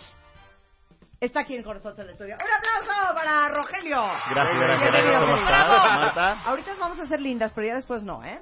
No espero, ¿eh? Eh, ok. EMPO, EMPO Awards. Luego, Jorge Nava tiene 25 años, es DJ, es productor desde hace 8, se ha presentado en United Tomorrowland, en el Electric Daisy Carnival, en el Holy Dance of Colors, en el Corona Sunset y en el EMPO Awards y también está aquí en el estudio representando no? a los millennials. Bienvenidos. Ahora voy a presentar también a nos- nuestros otros participantes. Sí, sí, por claro. favor. Está con Claro. nosotros también la señora. Claro. Ya, ya, Ya ya pintaste la Ya, línea. claro. La señora Rebeca Mangas tiene ocho años como DJ y ha tocado en Mixcuac, La del Valle, Barranca del Muerto, Satélite, Naucalpan y Acoxpa. Y también tuve un eh, festival internacional en Texcoco. ¿Cómo no? ¿Cómo no? Aplausos, por favor. Ok, eso. preséntame mí. Y con nosotros, la juvenil, que ahí también ya valió madre, que ha tocado en varias discotecas. Música moderna desde hace más de 15 años, la señora Marta de Baile. ¡Bravo! Venga, Ha tocado venga. en el Magic, en el Muse, en el Jubilee, en el Privilege En el y últimamente en Acapulco, en el Baby O. Exacto, muy bien. Traen mucho repertorio, ¿eh? Entonces, todo esto nació, eh, Rogelio y Jorge, porque estamos pensando que la música millennial, se los juro que no es de bailar. Y la última vez que estuvimos en el Baby O, estábamos traumadas, porque la gente usa la pista para pararse a chupar y a platicar. Y nadie oficialmente baila. O sea, los antros en la Condesa, en la Roma, no son como el un Magic, como un Mandasha, ¿verdad? En donde había una pista de baile en el centro, y entonces a las 12 de la noche había un humo seco, haz humo seco, haz humo seco. Ponme una rola para que lo identifiquemos Sí, ponme muy una bien. rola para uno Ponnos las de Carmina O sea, Burana. porque Carmina Burana. jóvenes, ustedes Por- son muy jóvenes. Porque aparte era esto. era un Hielo combo. seco, ¿no? Ok, Sí. claro. Sí. Eh, pero Era era, un- era seco. un combo, era Claro, un combo claro. y sabías perfectamente en qué momento se iba a abrir la pista. Sí, porque no podías bailar antes de que No, esto antes que era prohibido. sucediera. Entonces, Porque si no, epic fail. Salían ¿ok? intoxicados ¿Qué y tal? Yo haciéndome la moderna. Epic fail. exacto, epic ¿Te das fail. cuenta? Oían esto. Y en ese momento, esto- espérame. esto se oía. Sí, pero ¿sabes Ah. qué era lo La mejor? Sí. Lo mejor era El juego de rayos láser. Claro, claro. Sí, claro. y de pronto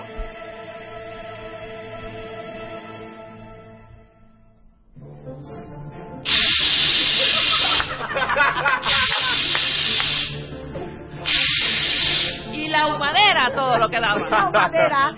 Y entonces aquí. Y entonces aquí todo el mundo así viendo pues todos los El láseres, juego de luces, claro. el juego de luces, qué onda, Ajá. este, esto que el otro. Ay, ¿cuál será la canción con, Con la que va a abrir, claro. ¡Qué emoción! Ay, hija, igual es la de Tears for Fears. Exactamente. No, yo quisiera Ay, que fuera la de Simply Red, ¿no? Y entonces estabas muy emocionado y de repente el DJ a la mitad. Y de repente pronto- oías, ¡Súper prendido! ¡Vamos a bailar! Y la pista a ser un hormiguero. ¡Vente, Jorge, no seas payaso! Exactamente. Subías a la pista y el DJ le subía. ¿Y en eso? ¡Es viernes de W Radio! Y más hielo seco.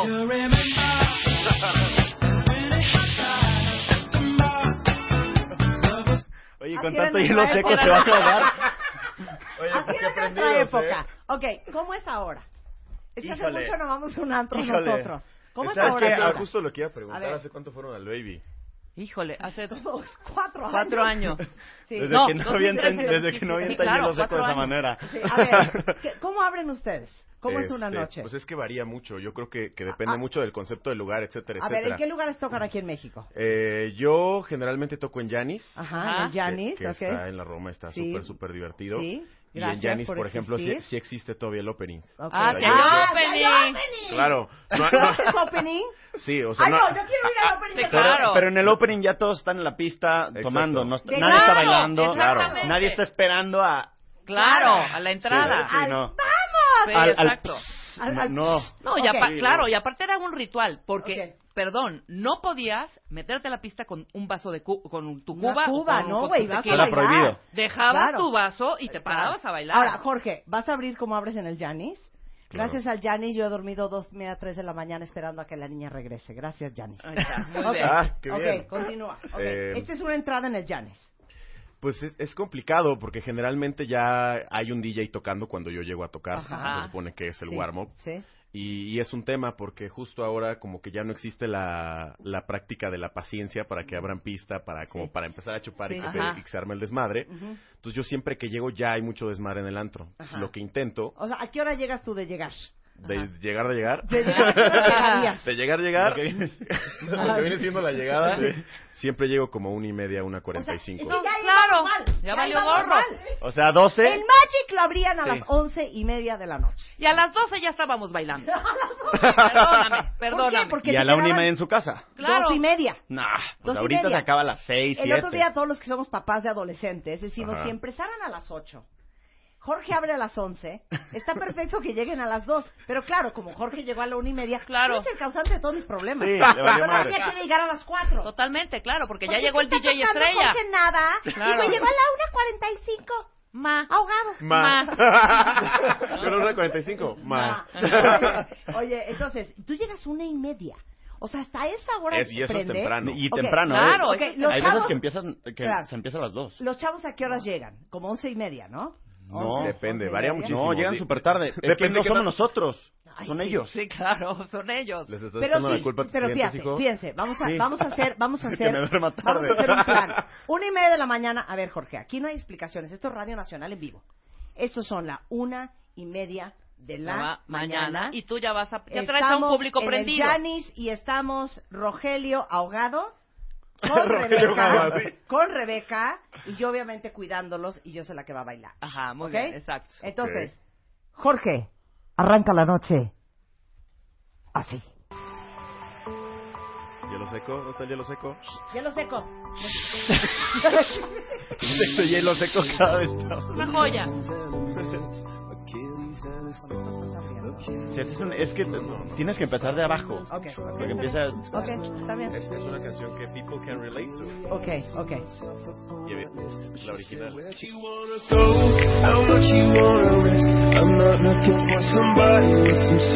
Some superhero, some fairy tale something I can turn to, somebody I can kiss. I want something just like this.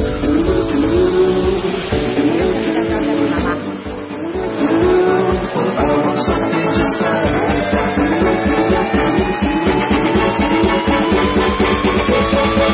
Oh, I want something just like ¡Hielo seco! ¡Hielo seco, Rebeca!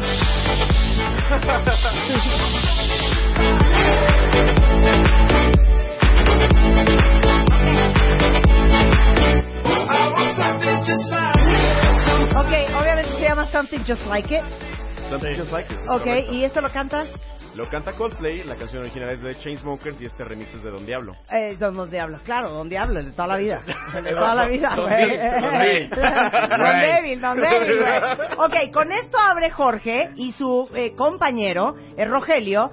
Y Rogelio va a abrir con esta canción. Luego vamos Rebeca y yo. Y ustedes dicen en qué antro quieren estar, ¿ok? Venga, Rogelio. Ah, están mezclando. Hija, vamos a mezclar tú. Seven, six, five, four, three, two, one, zero.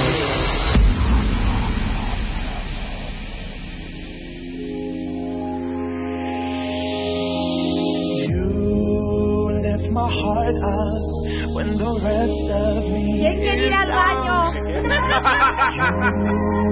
You enchant me even when you're not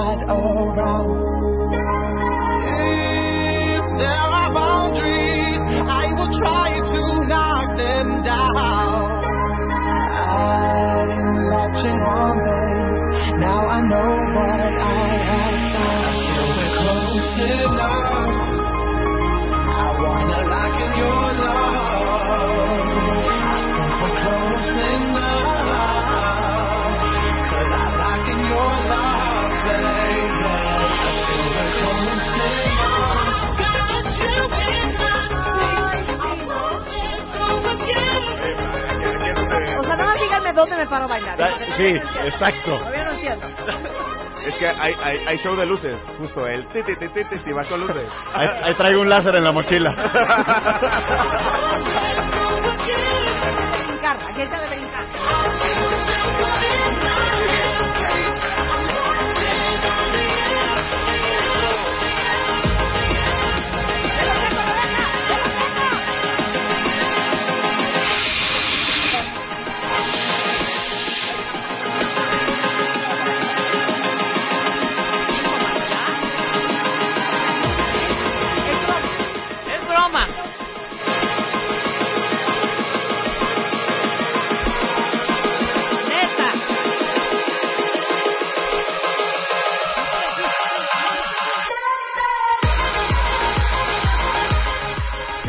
Cosa, qué cansancio bailar con ustedes, ¿eh? O sea, esa entrada duró como siete minutos. No, les voy a enseñar cómo se hace, ¿ok? Tú dijiste, Rogelio, Ajá. que es de abajo para arriba. Claro. ¿No? Ok, entonces que de arriba para abajo es como cuando ahí. uno entrena en el gimnasio, no llegas y te pones a correr a, a, a, a 12, a 12 por hora, no. No. O sea, calentamiento, flex muscle, 10 minutos y ya después estás listo para lo que viene siendo Pierna arriba de la cardio de elíptica. pierna. Exacto, exacto, ¿ok? Entonces yo empiezo mi apertura, Rebeca y yo, de esta manera. Suelta la luz.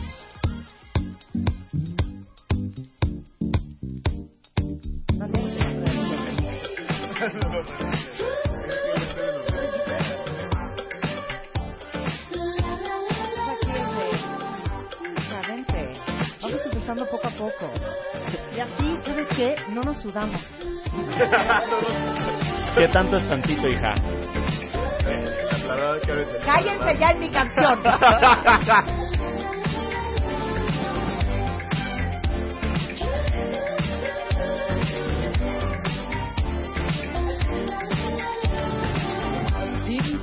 Seasons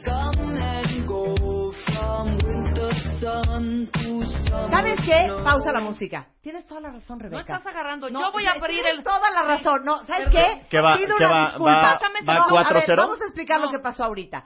¿Saben qué? Nos dejamos llevar. Sí, pásame Nos dejamos llevar por Rogelio y Jorge y no es así el concurso. O sea, ahora sí, me vale es que gorro. como yo soy bien moderna, entonces estaba yo poniendo Oliver Claro, Nelson y eso. no, No, así es rucoides contra Claro, pubertos millennials. Exactamente. Tú Entonces, no te dejes vamos llevar. a borrón esta entrada y vamos a abrir Voy yo. como Dios manda. Como Dios ¿De acuerdo? manda y como, cómo abrirían los rucoides. ¿Cómo ¿Cuántos chances- cuántos chances no, ya, hay? Ya, nada más para- este, ¿Ya ya, es este? ya no nos vamos a equivocar. Ok. Ya vamos a abrir. Ya nos vamos a equivocar. Marta. Va. Chihuahua. ¿Están listos? 10 de la noche. ¡Súbele, DJ! Ah, ya. Perdón, así va la onda. ¿Cómo no? Así va la onda aquí. Hija, pero te echaste un intro de dos minutos. ¿No? Es la radio edit. Así es el antro mío de Rebeca. Y así entramos. ¿Cómo no? Con Las todo. chiquitas entran gratis, cover de 50 pesos, barra libre toda la noche. Ana Víctor Radio.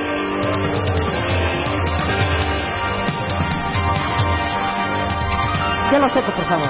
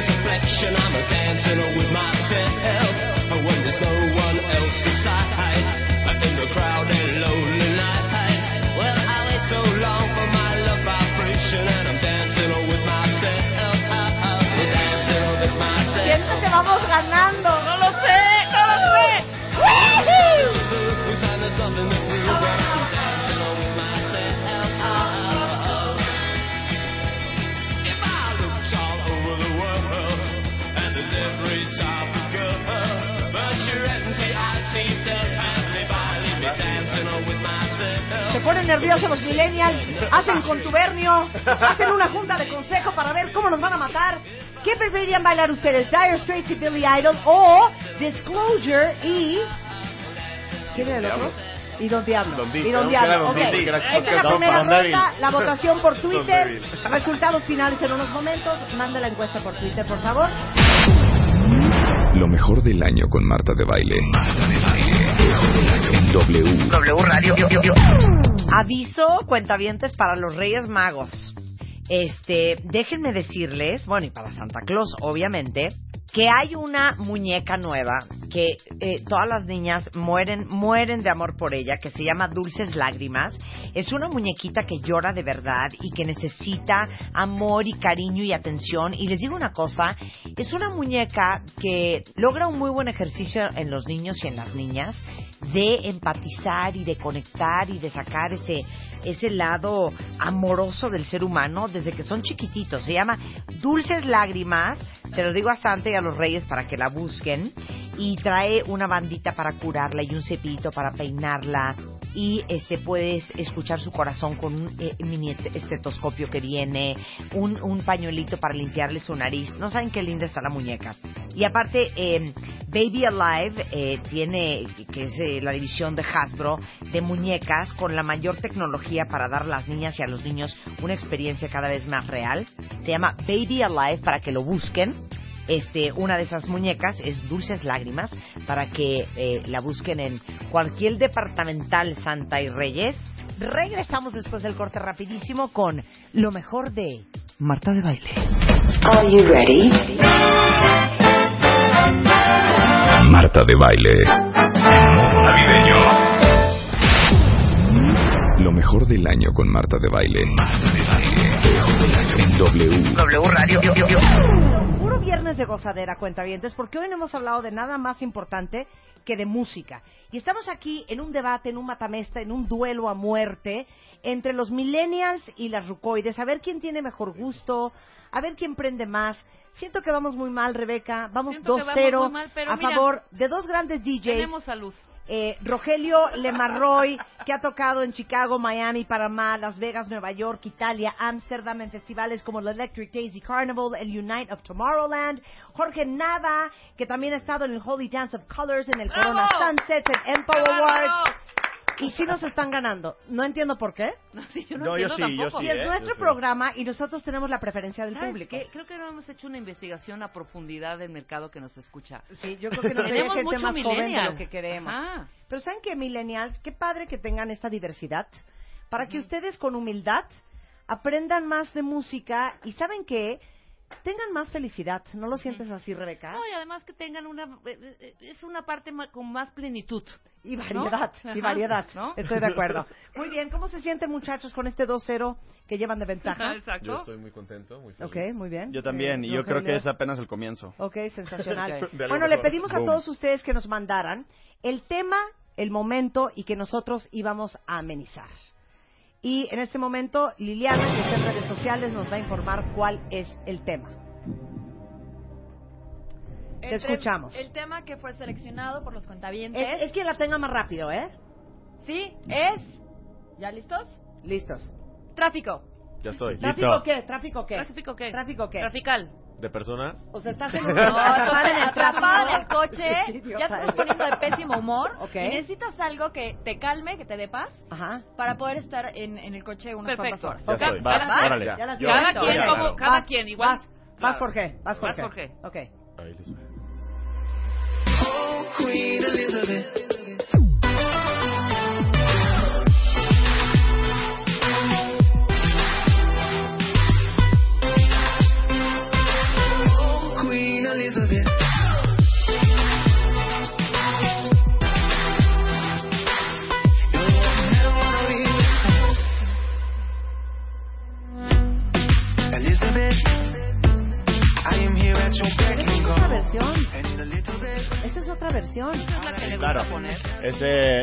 Un remix nuestro de Jorge Nava y Ah, su servidor, Lemarroy Music. Ay, ¿es un, su remix?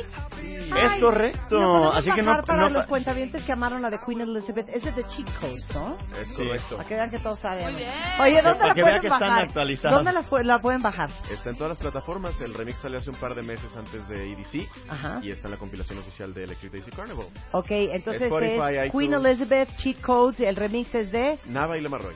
Le- Nava y Lemarroy. Ok, ¿esto escuchas tú, Jorge, en el tráfico? Por supuesto. Perfecto. Mi música me pone de buenas. Cuentavientes, yo en el tráfico, sin duda alguna, escucharía esto. If you wanna be my friend, you want us to get along. Please do not expect me to wrap it up and keep it there.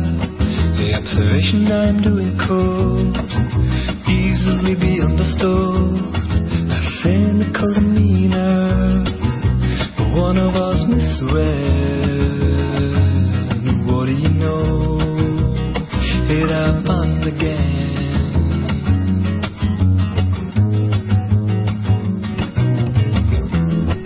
A friend start a means. You'll have to get somewhere. Este es el gran Erles Oye bajo el seudónimo de Kings of Convenience. Esto se llama Misread del álbum Riot on an Empty Street. Mátamela, Rogelio. Ahí te va, feliz, ¿está? Feliz.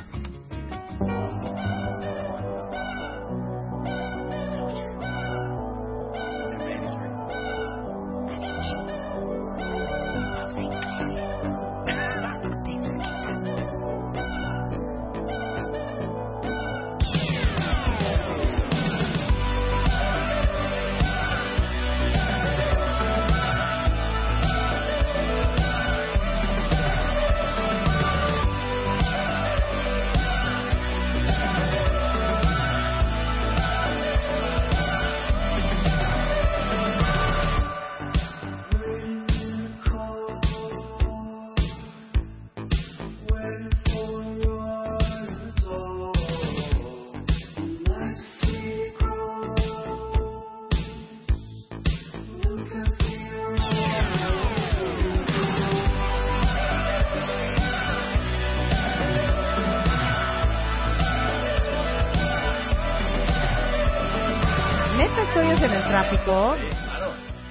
M83. Este, esta es una canción que puedes oír en, en el tráfico o en un road trip. Ok, muy bien, muy Ándale, bien. en un road sí, trip. Como, en, como en Route 66, Sí. ¿no? Exacto. Como Ari- Arizona, LA, ¿no? Ándale. Es- Ok, esa muy bien, muy bien. sí. Ok, a ver, Rebeca, ¿qué hoy día está en el tráfico? duda- Oiga, y ustedes votan quién trae la mejor rola de tráfico. De ¿eh? los cuatro. rolas Ok, de pero sí tráfico. pongan atención, porque los que empezamos primero luego se, nos, se les No, olvida. tú, tuya es Kings of Convenience. Ok, los chavos bien. traen ahí la onda. Sí, ok, muy bien. Y ok. yo me voy con esto para el tráfico que sin duda nos relajará, cuentavientes.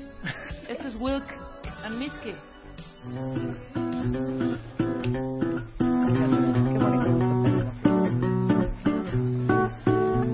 So clap your hands, feel the beat as you start to dance. Hear that rhythm as you take your stance. Feel the love and romance. Mm. And stomp your feet. Everybody just bounce to the beat. Taste that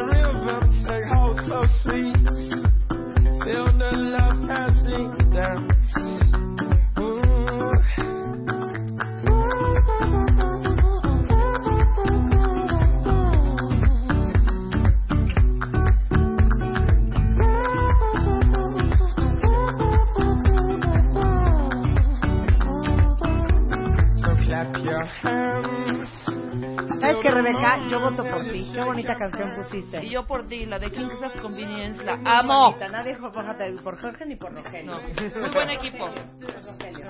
Ustedes votan quién puso la mejor canción para tráfico. Ajá. Eh, Jorge y Rogelio van empatados. Yo voy en lugar número 4, qué raro, porque Kings of Convenience Pero es lo espérate, máximo. hay que dar más chance. Yo Vamos fui la a dar última. más chance. Yo ok. fui la última. Y al siguiente cuentaviente ya nos mandó la temática, ¿ok? Tienen que preparar en este momento la canción que ahorita los trae desquiciados. La tengo, la tengo. ¿Ya? ¿Ya están listos? Ya, Ya, Ok. listísimos. totalmente. Tiene cada uno que explicar la lógica de la canción que escogió. ¿Por Va. qué? ¿Qué les hace sentir? ¿Qué provocan ustedes? Cuando la oyen, dicen el nombre del artista y el nombre de la canción. Y la sueltan. Y el cuentaviente va a decir quién tiene mejor gusto. ¿Ok? Adelante, Rogelio. Rogelio A ver. Roy. Esta rola se llama Congratulations y es de Post Malone. Ajá. Y yo la descubrí, y creo que muchas personas la, la descubrieron, porque salió un video en Facebook donde Post Malone estaba, creo que, en, en el backstage de Ultra, de un festival, Ajá. y llegaron unos mariachis Ajá. eh, que le trajo uno de, de su manager eh, a cantar su canción en versión mariachi. Ok. Obviamente eso fue demasiado un hit en México, ¿no? Escuchando ya la canción original, me encantó. La letra está muy buena porque habla de, de que este llegó a la fama y apenas lo están felicitando, bla, bla, bla. Pero la rola está muy buena y espero les guste. Se Venga. llama Congratulations de Post Malone. Suéltala.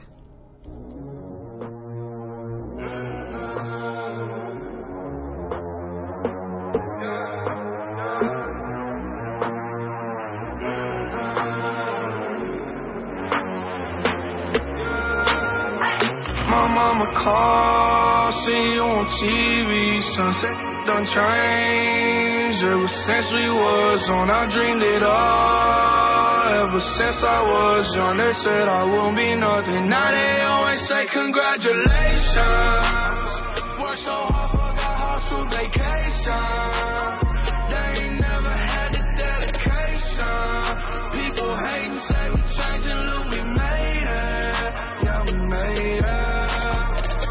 Never friendly, yeah.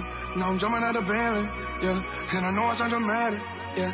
But I know I had to have it, yeah. For the money, I'm a savage, yeah. I be itching like I had it, yeah. I'm surrounded 20 bags, yeah. But they didn't know me last year, yeah. Everyone wanna act like they important. Podría ser Drake, ¿estás de acuerdo? Sí. Ok, como se nos está acabando el tiempo, ya no vamos a poder escuchar a Post Mode completa. No. ¿Quién está listo? Jorge, ¿estás listo? Estoy listo. Ok. ¿Quién es? Eh, que empiece el Shameless Self Promotion. Esta canción se llama Let's Live y es el último proyecto que hice con este joven que tengo aquí al lado. Lo firmamos con una disquera que se llama Yeah. Panda Funk y es como un logro súper, súper chido de nuestra carrera. Y es, para mí significa algo, un logro súper importante como artista, no solamente por la disquera, sino porque fue como la rola que me hizo salirme del molde que tenía yo musicalmente y me hace muy feliz esta canción. Venga. Venga, suéltala, Venga, George. boys.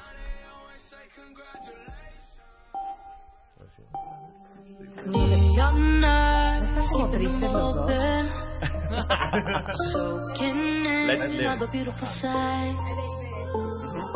Hypnotized with emotion. Se alegra. Every song taking me higher. Rhythm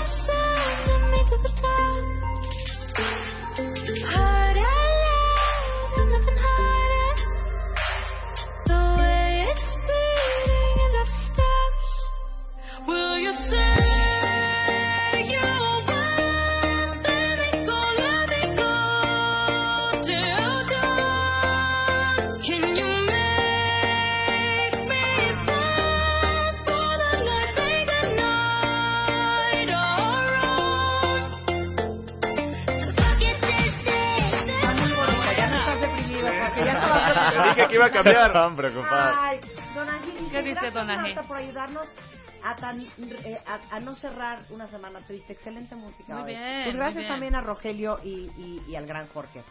¿Pongo una yo? No, tú cierras, voy yo rápido. No, ah, que la canción. A ver, vas. Sí, ya, y tú cierras. ¿Qué A mí, y, y puedo yo decir, Ajá. puedo decir que esta me da energía nada más. Estoy Ok. tan agotada No últimamente. vais a poner Hey Geronimo, que esta me prende. No, hombre, no, no, no. Y aparte, yo descubrí tarde. Yo descubrí a este a este grupo y a este cantante demasiado tarde. Me gusta más bien cantante. Sí. Y me, me encanta. Se llama Charlie Pot. Ah, muy bueno. Muy bueno. Finna go now, sexy lady. La amo. Muy bien. You make it so damn hard to leave. Love the way you've been doing it lately. Oh, love the way you back it up on me. Hey, your body's craving the attention. No disrespect to you. Oh, I really wanna ditch this get together. So we can take a little rendezvous. She said. You know where to find me.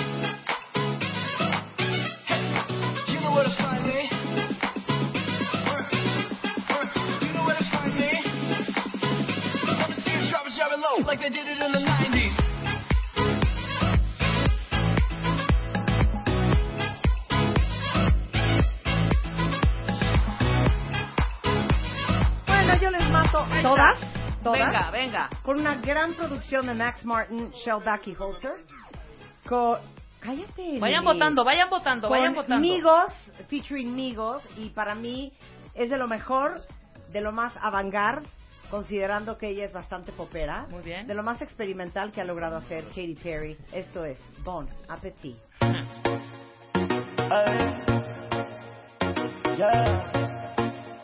Katy Perry,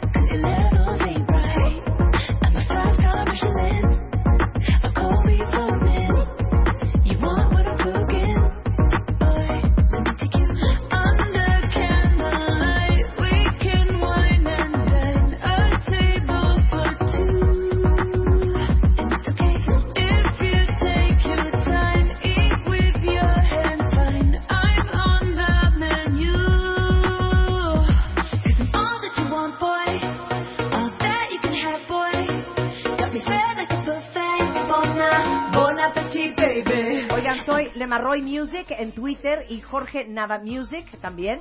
Ahí los pueden encontrar en redes sociales. Gracias chicos por venir a reír con gracias a nosotros ustedes y por- compartir buena por música. invitarnos. Bravo. Este fue Viernes de Música en W Radio. Nos vemos el lunes en punto de las 10. Buen fin de semana. Adiós.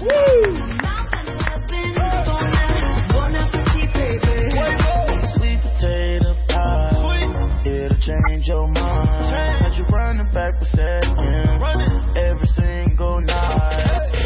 night. I'm the one that second change your life.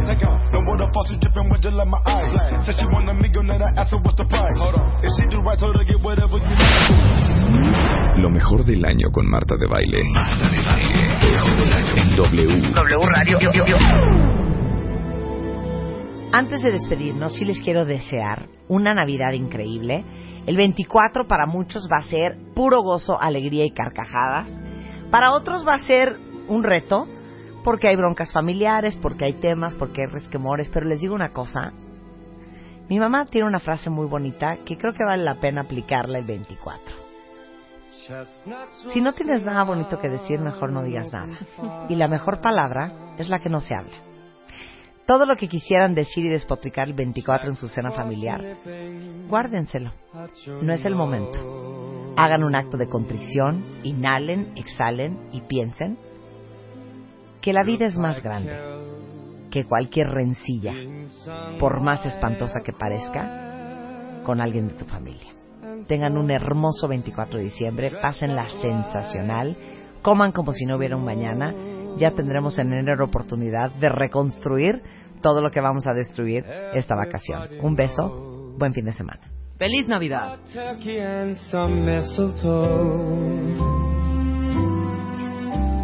Will help to make the season bright. Tiny tots with their eyes all aglow will find it hard to sleep tonight. They know that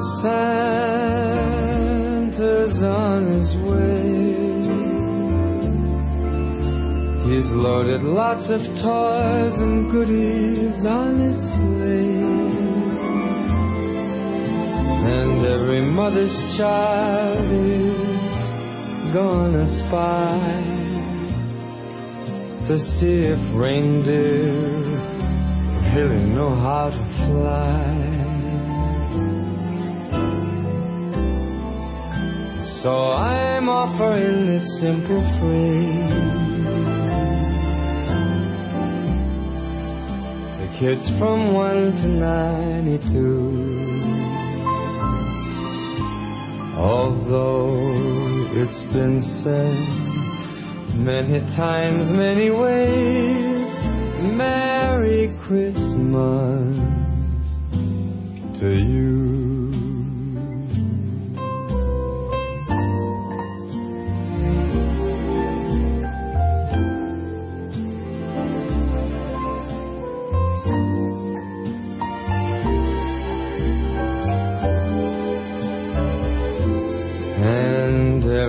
Mother's child is gonna spy to see if reindeer really know how to fly. And so I'm offering this simple phrase to kids from one to ninety-two. Although it's been said many times, many ways, Merry Christmas, Merry Christmas, Merry Christmas to